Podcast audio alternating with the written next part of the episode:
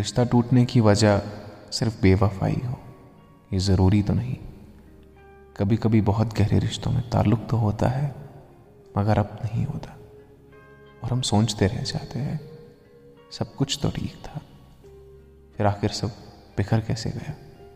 جو غزل میں سنانے جا رہا ہوں، وہ ایک ڈرامے کی نسبت سے بہت مشہور ہوئی۔ مگر سنا ہے شاعر نے یہ غزل انیس سو اکہتر کے اس سانحے کے پسی منظر میں لکھی تھی۔ جس کے سبب بنگلہ دیش اور پاکستان الگ ہو گئے۔ پیش خدمت نسی ترابی کی یہ غزل۔ وہ ہم سفر تھا، مگر اس سے ہم نوائی نہ تھی کہ دھوپ چھاؤں کا عالم رہا، جدائی نہ تھی۔ نہ اپنا رنج، نہ اوروں کا دکھ، نہ تیرا ملال۔ شب فراق کبھی ہم نے یوں گوائی نہ تھی۔ محبتوں کا سفر اس طرح بھی گزرا تھا۔ شکست دل تھے مسافر، شکست پائی نہ تھی۔ عداوتیں تھی تغافل تھا، رنجشیں تھی مگر بچھڑنے والے میں سب کچھ تھا۔ بے وفائی نہ تھی۔ بچھڑتے وقت تو آنکھوں میں تھی ہماری غزل۔ غزل بھی وہ جو کسی کو کبھی سنائی نہ تھی۔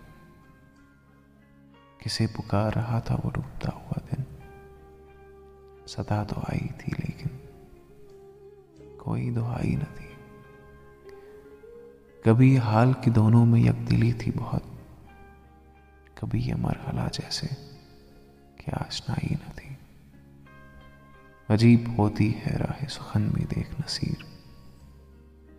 وہاں بھی آ گئے آخر۔ جہاں رسائی نہ تھی۔ وہ ہم سفر تھا مگر اس سے ہم نوائی نہ تھی۔ وہ ہم سفر تھا۔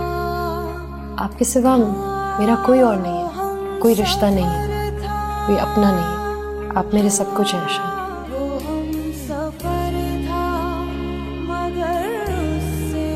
میں وعدہ کرتا ہوں کہ میں اپنی پوری کوشش کروں گا اس رشتے کو